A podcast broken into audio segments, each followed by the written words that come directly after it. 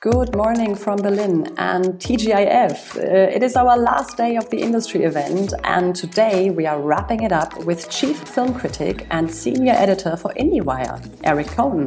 Good morning, Eric. Good morning, afternoon from here in New York. Very nice to speak to you, Eric. Um, I thought it's good to talk to you about um, uh, how the week went for you. And uh, as we are almost at the end of a content packed week, what would you say is your main take from the industry event? Well, the industry event has been fascinating because when you aren't wandering through the crowded EFM, you can't visualize the sort of complex nature of international deal making. So we see it all on the screen. But everything that I've seen suggests that this has been a very healthy, successful event coming off of what Cannes did with the Marché du Film and marketplace activity over the past year, I think one of the things that we're seeing is that everyone is very eager to bring audiences back to the cinema and also to get as much money from the streaming platforms as possible. So there's a lot of deal making that's going on uh, on every level and it's just been exciting to see that the industry has not gone dormant in spite of the many challenges that it's faced in the past year. No, that's true. So, what would you say on that topic? Which were the biggest sales and uh, you know the strongest titles, and maybe big surprises? Well, the the I, I'm paying attention to two different sides of the festival. There's the market, and then there's the the selection of the of the film of the of the program. And first and foremost, I think there it's important to note how different those two things are. I mean, I'm looking at this as someone who has a relationship first and foremost to the American industry. And it's not like we're seeing a lot of big American companies coming in and spending money on the highlights from the program. But on that note, it was nice to see that the new film from Céline Sciamma, uh, Petite Maman, would sell to Neon, the same company that uh, released Portrait of a Lady on Fire here in the United States, that is obviously making plans to have uh, a very robust slate for whatever kind of theatrical market comes out the rest of this year. At the same time, there are a lot of the films that I've enjoyed watching, like Ballad of a White Cow, which is this uh, really wonderful uh, uh dramatic film from Iran. Uh, would be a hard sale for a for a company for most companies that want films that can appeal to wider audiences just because it's just not an obvious commercial film. So we're seeing the same sort of deal making that I think we would see in a normal year, in that there's a hesitancy to embrace films that might be seen as just harder to attract wider audiences to, but there's certainly a hunger among uh, various companies to get the to make keep these films moving along. And I also think it's exciting to see some of the, the packages that are being set up for films that are go, that are either going into production or recently wrapped production. The fact that there was a, a secret film made by Lena Dunham that was sold out of the market is the kind of thing that I think will be very fascinating to follow because clearly many filmmakers have figured out over the past year that it's not like it was impossible to get movies made you just had to be innovative to do it so these are the these are the kinds of news stories that I'm following most closely, even though I, I realize there are some much bigger kinds of projects that are that are circulating as well. Because I think it's these these kinds of stories that are going to really drive film culture over the next year. Right. Yeah. Uh, that that sounds like a big surprise. The secret Lena Dunham project as well, uh, and um, yeah, for the. Um, for, for the time, I mean, at some point, uh, I guess this pandemic might be over uh, for some sooner or later. So, what would you say? What is your prediction for 2021 and onwards from there? What would be, you know, the main driving forces for the industry? And um, yeah, as you just said, with the you know creativity driving, uh, thriving, will this will we come out of this pandemic stronger? Well, it's nice to think that we will always come back stronger than ever before. I think we're going to come back different.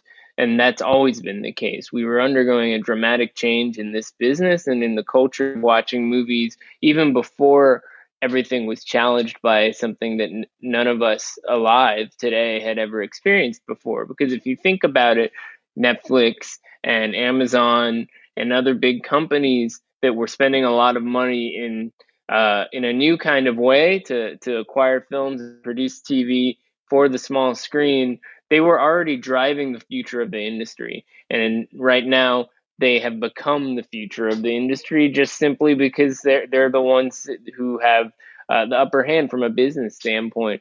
Having said that, I think there is still an eagerness for people to go back to the cinemas. And if you look at the box office in China, where little by little we see records being broken, I think it's very clear that the idea of, of uh, the theatrical experience has not left society. It's just going to take some time for people to figure out how comfortable they are in those sort of circumstances. First and foremost, streaming is a place that allows the most number of audiences to encounter any kind of storytelling. And so it's going to continue to be prominent in that respect. But we have to assume that the theatrical experience and the presence of a movie in theaters will allow a film to have an elevated profile simply because it's a special kind of framework for experiencing a story. And so I think little by little, we're going to see that specialized experience become the nature of the theatrical experience, whether we're talking about large films or, or smaller ones. Right. And hopefully there will be a restored appreciation for the cinematic experience coming out of that. Uh, thank you so much to for sharing your wisdom with us, Eric. It's my pleasure.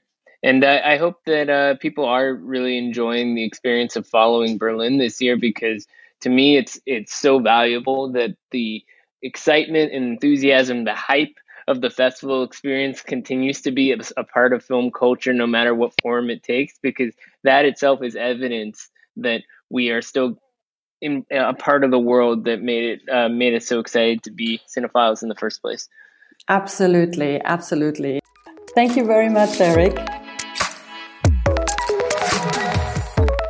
And now I'm here with EFM's Nadja Tenstedt, who's going to tell us about three highlights of our last day of the industry sessions.